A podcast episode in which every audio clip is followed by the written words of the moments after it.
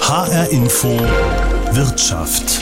Weniger ist mehr. Nach diesem Motto läuft bei der Deutschen Bank und bei der Commerzbank seit Jahren schon das Geschäft. Die beiden führenden Privatbanken hierzulande bauen Zehntausende Jobs ab, schließen hunderte Filialen und versuchen endlich wieder auf die Gewinnspur zu kommen. Denn dauerhaft rote Zahlen können sie sich nicht mehr leisten. Deutsche Bankchef Christian Sewing sagte 2019, Wir werden die Transformation beschleunigen, indem wir unsere Bank konsequent auf die profitablen und wachsenden Bereiche ausrichten, die für unsere Kunden besonders relevant sind. Dafür stehe ich und darauf können Sie sich verlassen. Die Institute reagieren mit diesem harten Umbau auf die Welt um sie herum, auf Investoren, die endlich eine Rendite sehen wollen, auf Kunden, die zunehmend online ihre Geschäfte erledigen, auf eine Wirtschaft, die immer digitaler wird.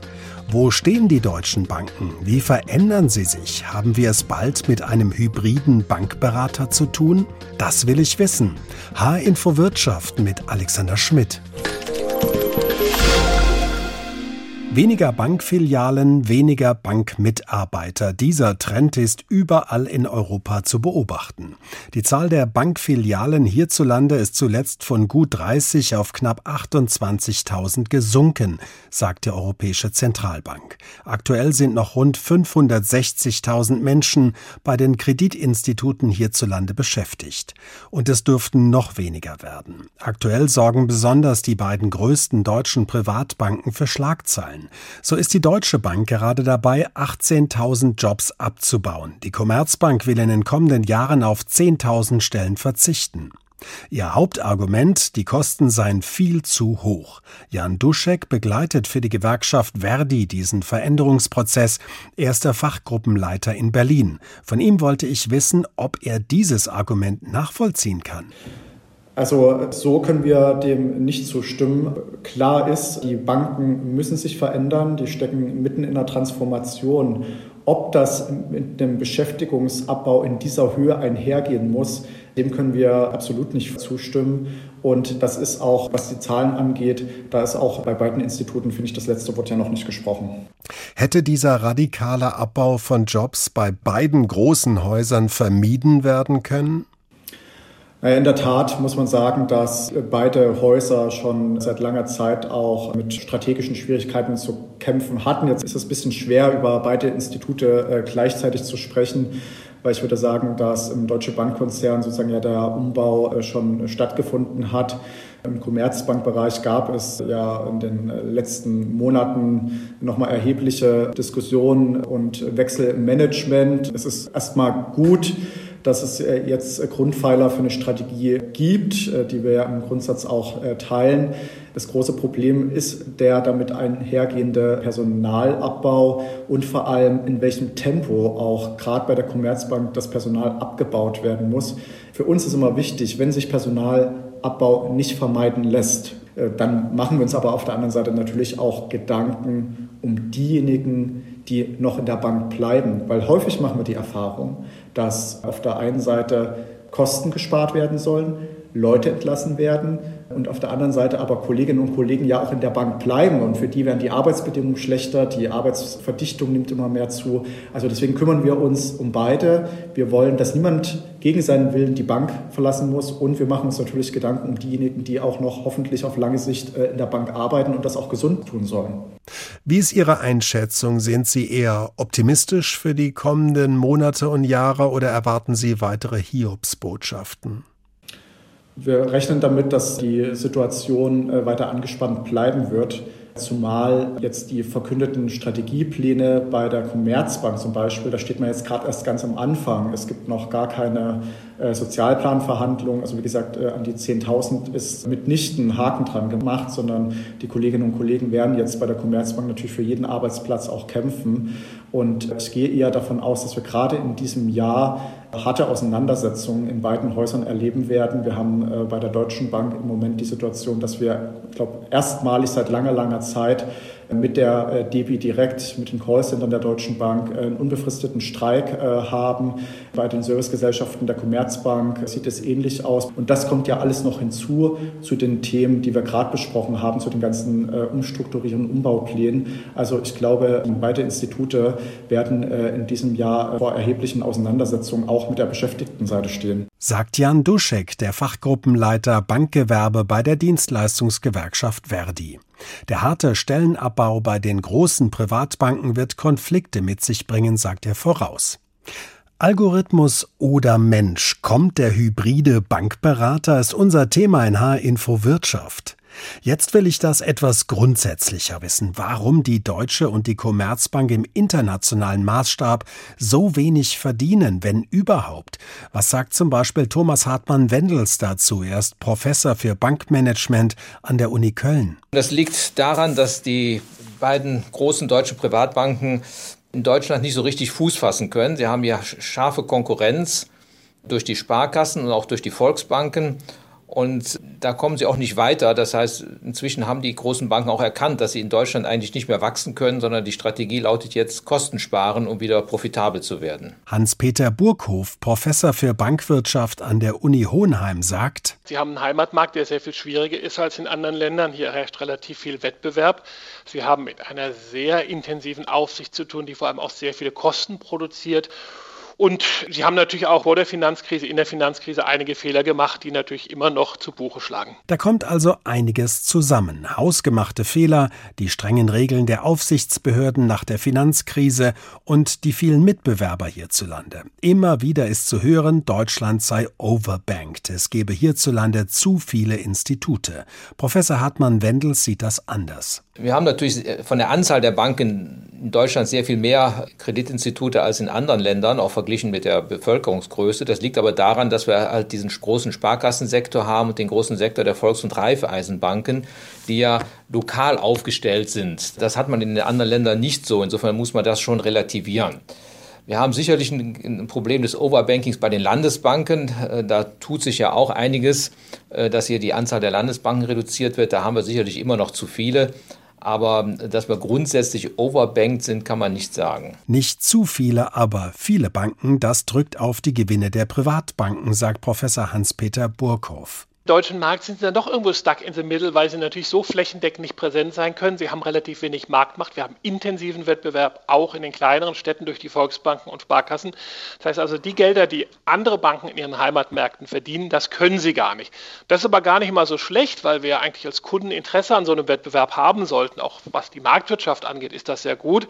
Das Problem ist halt, wenn dann andere Belastungen noch draufkommen. Eine dieser Belastungen hat mit der eigenen Größe zu tun, sagt Thomas Hartmann-Wendels. Mit der zunehmenden Vielfalt der Produkte, die angeboten werden und der Leistungen, die angeboten werden, steigt eben auch die Komplexität. Und die, die Kosten der Komplexität sind also in den letzten Jahren enorm gestiegen. Das heißt, was man heute braucht, sind eigentlich schlankere Einheiten, die arbeiten wesentlich profitabler als diese großen Tanker, die doch sehr viel an Verwaltungskosten verschlingen. Der Hohenheimer Finanzwissenschaftler Hans-Peter Burghof. Wir haben keinen Nachweis, dass große Banken wirklich besser wären, sondern im Gegenteil, große Banken sind komplexer, sind schwerer zu managen. Und wenn sie an der Spitze einen Fehler machen, dann machen sie einen Fehler richtig dick und dann wird das auch richtig teuer. So richtig teuer ist auch die Strategie.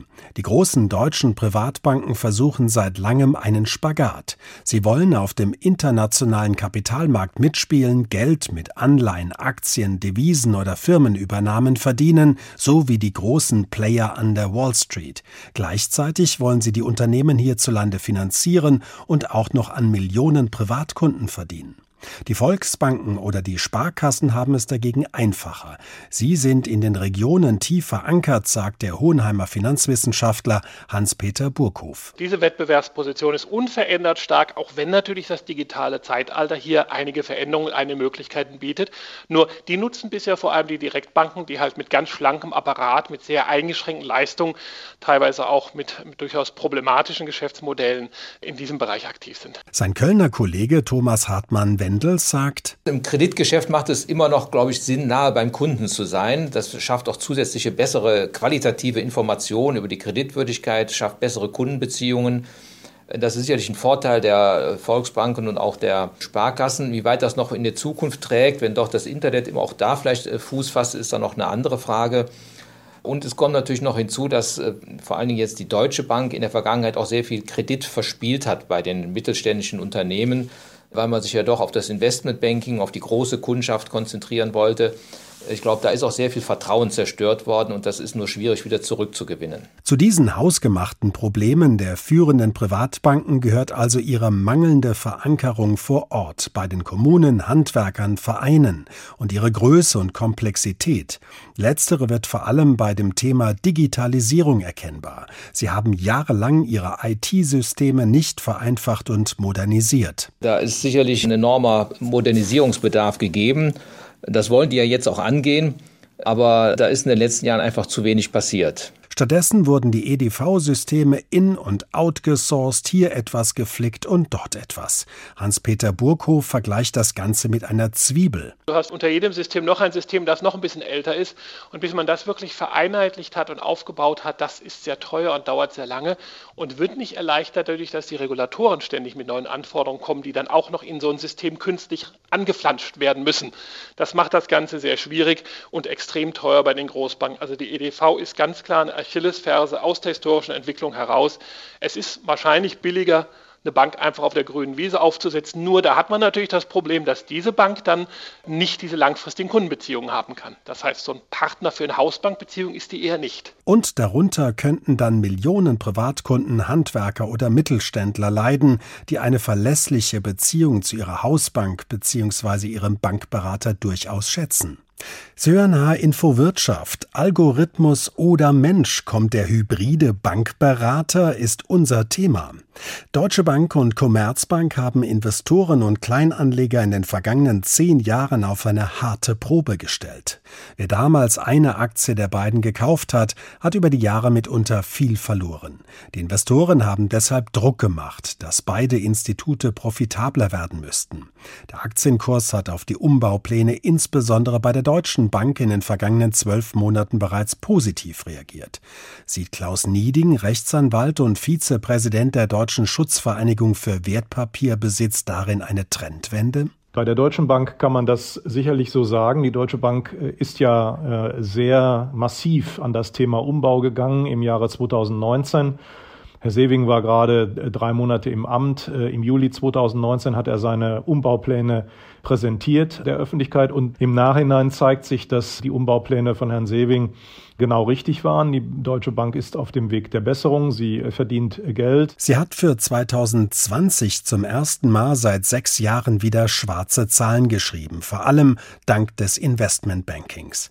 Bei der Commerzbank sieht das allerdings anders aus, oder? Es werden immer neue Strategien erfunden. Man kann sich des Eindruckes nicht erwehren, dass zum Teil, ich sag mal, das Motto lautet, drin in die Kartoffeln, raus aus den Kartoffeln. Es geht munter durcheinander und so richtig der große Wurf ist bis heute nicht gelungen und das zeigt sich eben auch im Aktienkurs der Commerzbank, unabhängig von der Kapitalerhöhungsorgie, die wir in den letzten Jahren dort zu verzeichnen hatten, ist die Commerzbank-Aktie mittlerweile ein Penny Stock. Ein Penny Stock heißt, wenn man die Rettung und Beteiligung durch den Staat und die diversen Kapitalerhöhungen herausrechnen würde, wäre die Aktie nicht einmal einen Euro mehr wert.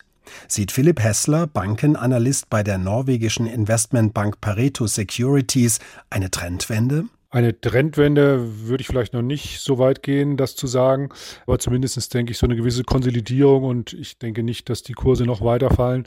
Bei der Deutschen Bank wäre ich vielleicht noch etwas optimistischer als bei der Commerzbank, die ja jetzt gerade wieder eine erneute Restrukturierungsrunde eingeläutet hat oder einläuten wird. Einen weiteren Umbau mit großem Arbeitsplatzabbau. Beide Institute haben in den vergangenen Jahren die Ursachen für ihre großen Verluste meist außerhalb gesucht. Schuld waren der harte Wettbewerb in Deutschland, die strengen Regeln der Aufsichtsbehörden, die niedrigen Zinsen. Klaus Nieding sagt, ich glaube, man macht es sich in der Tat zu einfach, wenn man immer wieder mit dem Finger nach außen zeigt, anstatt zunächst einmal an die eigene Nase zu fassen. Denn wirklich hat ja die Deutsche Bank, ich sage mal, diesen beispiellosen Niedergang, den sie bis 2019 zu verzeichnen hatte, im Wesentlichen selbst verschuldet und selbst verursacht. Schauen Sie sich an, was äh, im Zuge der Finanzkrise und danach noch zum Vorschein gekommen ist. Da sind mal eben 20, 25 Milliarden Euro durch den Schornstein geraucht an Kapital, anstatt dass man es anlegen konnte oder investieren investieren konnte in lohnende Geschäftsfelder oder um die Bank zukunftsfähig zu machen, musste man das zur Bereinigung der Skandale der Vergangenheit einsetzen. Philipp Hessler sagt, das stimmt natürlich, das Hauptproblem liegt natürlich in den jeweiligen Banken, das ist schon klar. Der Ball liegt also im Spielfeld der großen privaten Banken, die jetzt dabei sind, sich neu aufzustellen. Die vielen Strategieangebote, die sie den Investoren und Kunden in den vergangenen Jahren gemacht haben, mal mehr Investmentbanking, mal mehr Firmenkunden oder Privatkundengeschäft, hat dazu beigetragen, dass weder sie selbst noch die Öffentlichkeit immer genau wussten, wofür die jeweiligen Häuser stehen. DSW-Vizepräsident Klaus Nieding. Es ist aus meiner Sicht sehr klar, dass die Deutsche Bank für die einzige große deutsche Privatbank steht, die in der Lage ist, im internationalen Geschäft mitzuhalten, die in der Lage ist, auch noch ein nennenswertes Investmentbanking zu zeigen.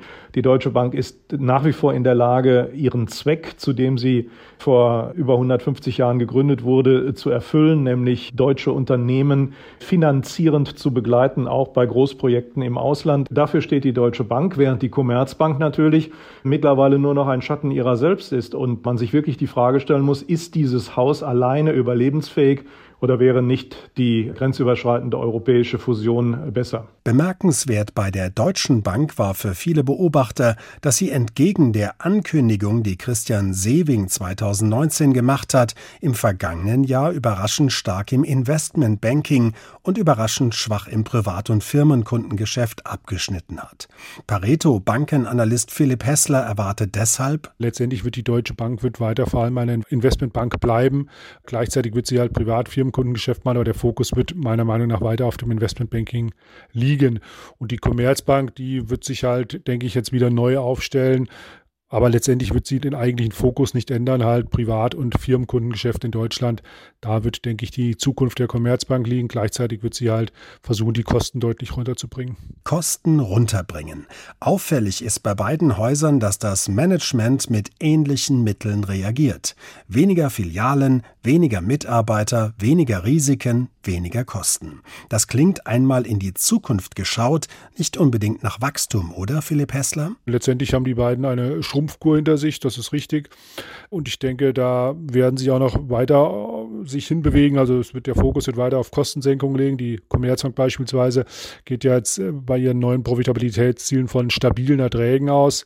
Also sprich, Wachstum sieht anders aus. Und Rechtsanwalt und Anlegerschützer Klaus Nieding. Wenn man bei der Deutschen Bank äh, zum Teil, also ich sag mal in der schlechtesten Zeit, um einen Euro zu verdienen, ein Euro zwei, ein Euro drei ausgeben musste, dann ist das natürlich nicht gesund. Und wenn Sie die Commerzbank heranziehen, da sind wir mit 70, 75 Cent pro Euro, den man einnimmt, immer noch weit vom Wettbewerb entfernt, der bei einer Kostenquote, bei einer Cost-Income-Ratio von ungefähr 40 bis 43 Prozent liegt. Und äh, insofern ist natürlich das Kostenkürzen auf der einen Seite notwendig, aber Sie haben vollkommen recht, wir müssen natürlich auch sehen, wo ist denn die Strategie, wo will denn die Bank in Zukunft ihr Geld verdienen. Und das ist eine Frage, die die Commerzbank bis heute nicht nachhaltig und vor allen Dingen nicht äh, überzeugend beantworten kann.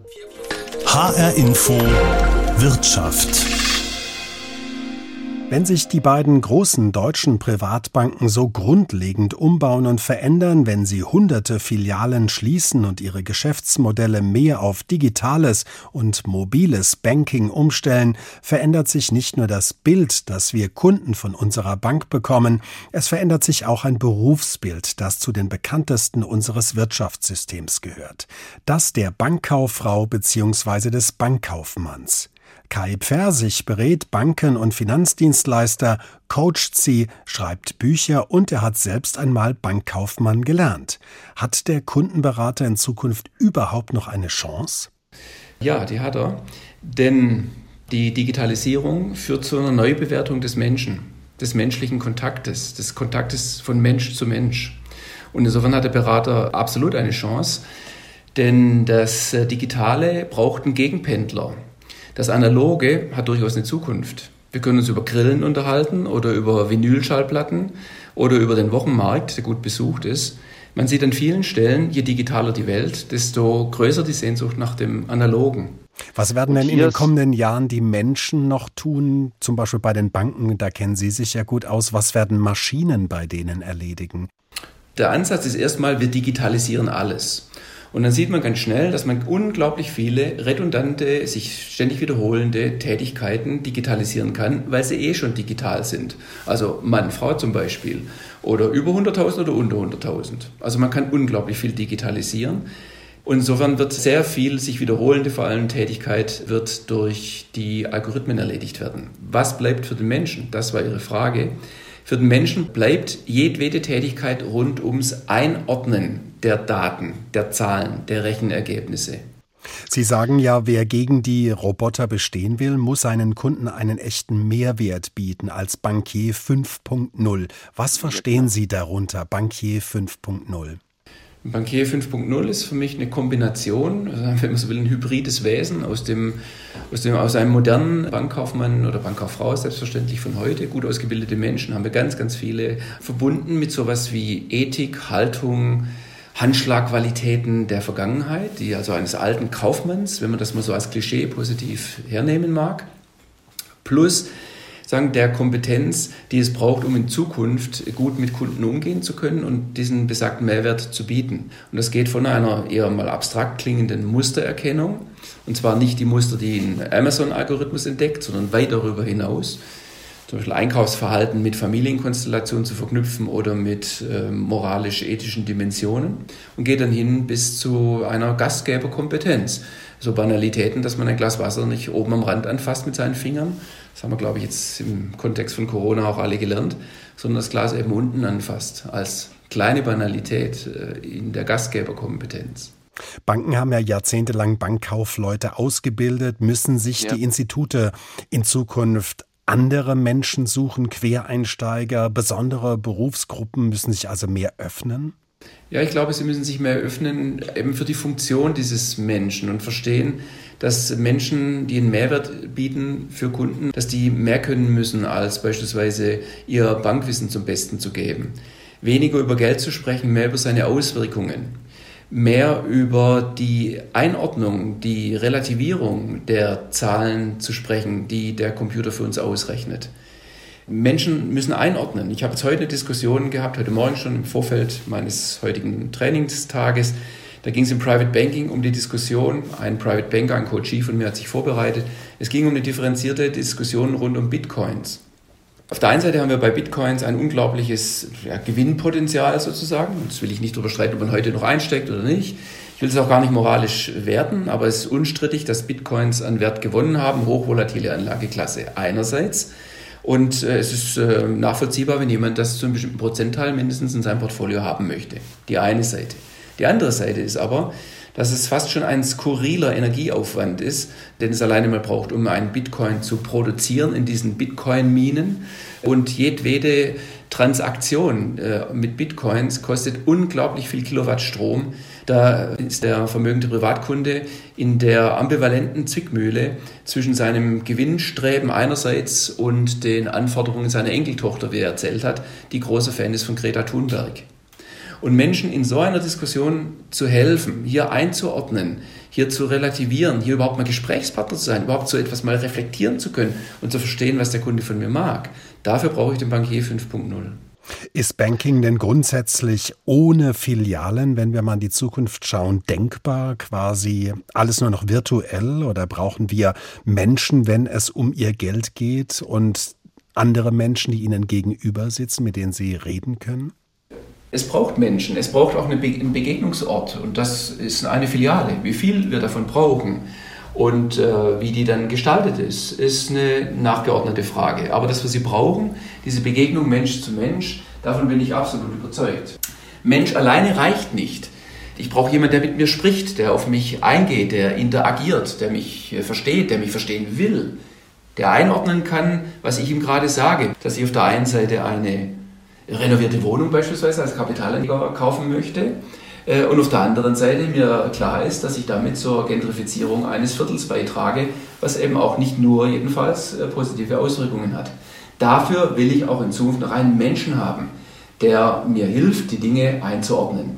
Das ist natürlich jetzt auch wieder eine pauschale Aussage von mir und es wird Ausnahmen geben, die das nicht brauchen, die das anders sehen, die rein digital interagieren können. Ich halte es aber für den kleineren Teil der Kundschaft. Ich glaube, es ist ein Riesenpotenzial in der Masse der Kunden besteht, und zwar im Privat- wie im Unternehmen- oder Firmenkundengeschäft, die den persönlichen Austausch am Ende des Tages nach wie vor schätzen. Hybrid wird wohl die Zukunft sein. Der Hybrid-Bankberater, das klingt beinahe nach einer künstlichen Person aus einem Science-Fiction-Movie, könnte aber unsere Zukunft sein. Ein Bankberater neuen Typ, sagt Kai Pfersig. Er ist selbstständiger Bankenberater, Coach und Buchautor. Die Bankenbranche hierzulande verändert sich gerade grundlegend. Es werden Filialen geschlossen, Bankbeschäftigte bangen um ihre Arbeitsplätze, Manager drücken auf die Kostenbremse, müssen Rendite abliefern und die Kunden machen ihre Geschäfte zunehmend online, auch das Banking. Sie wollen einfache, schnelle und zuverlässige Anwendungen. Die auf die Beine zu stellen, kostet viel Geld und Zeit, die den deutschen Privatbanken davonläuft. Die ausländische Konkurrenz ist schon viel weiter und hat wie Google, Apple oder Amazon auf den ersten Blick gar nichts mit Bankgeschäften zu tun. Aber nur auf den ersten Blick. H-Info Wirtschaft gibt es jede Woche neu als Podcast in der ARD Audiothek. Mein Name ist Alexander Schmidt.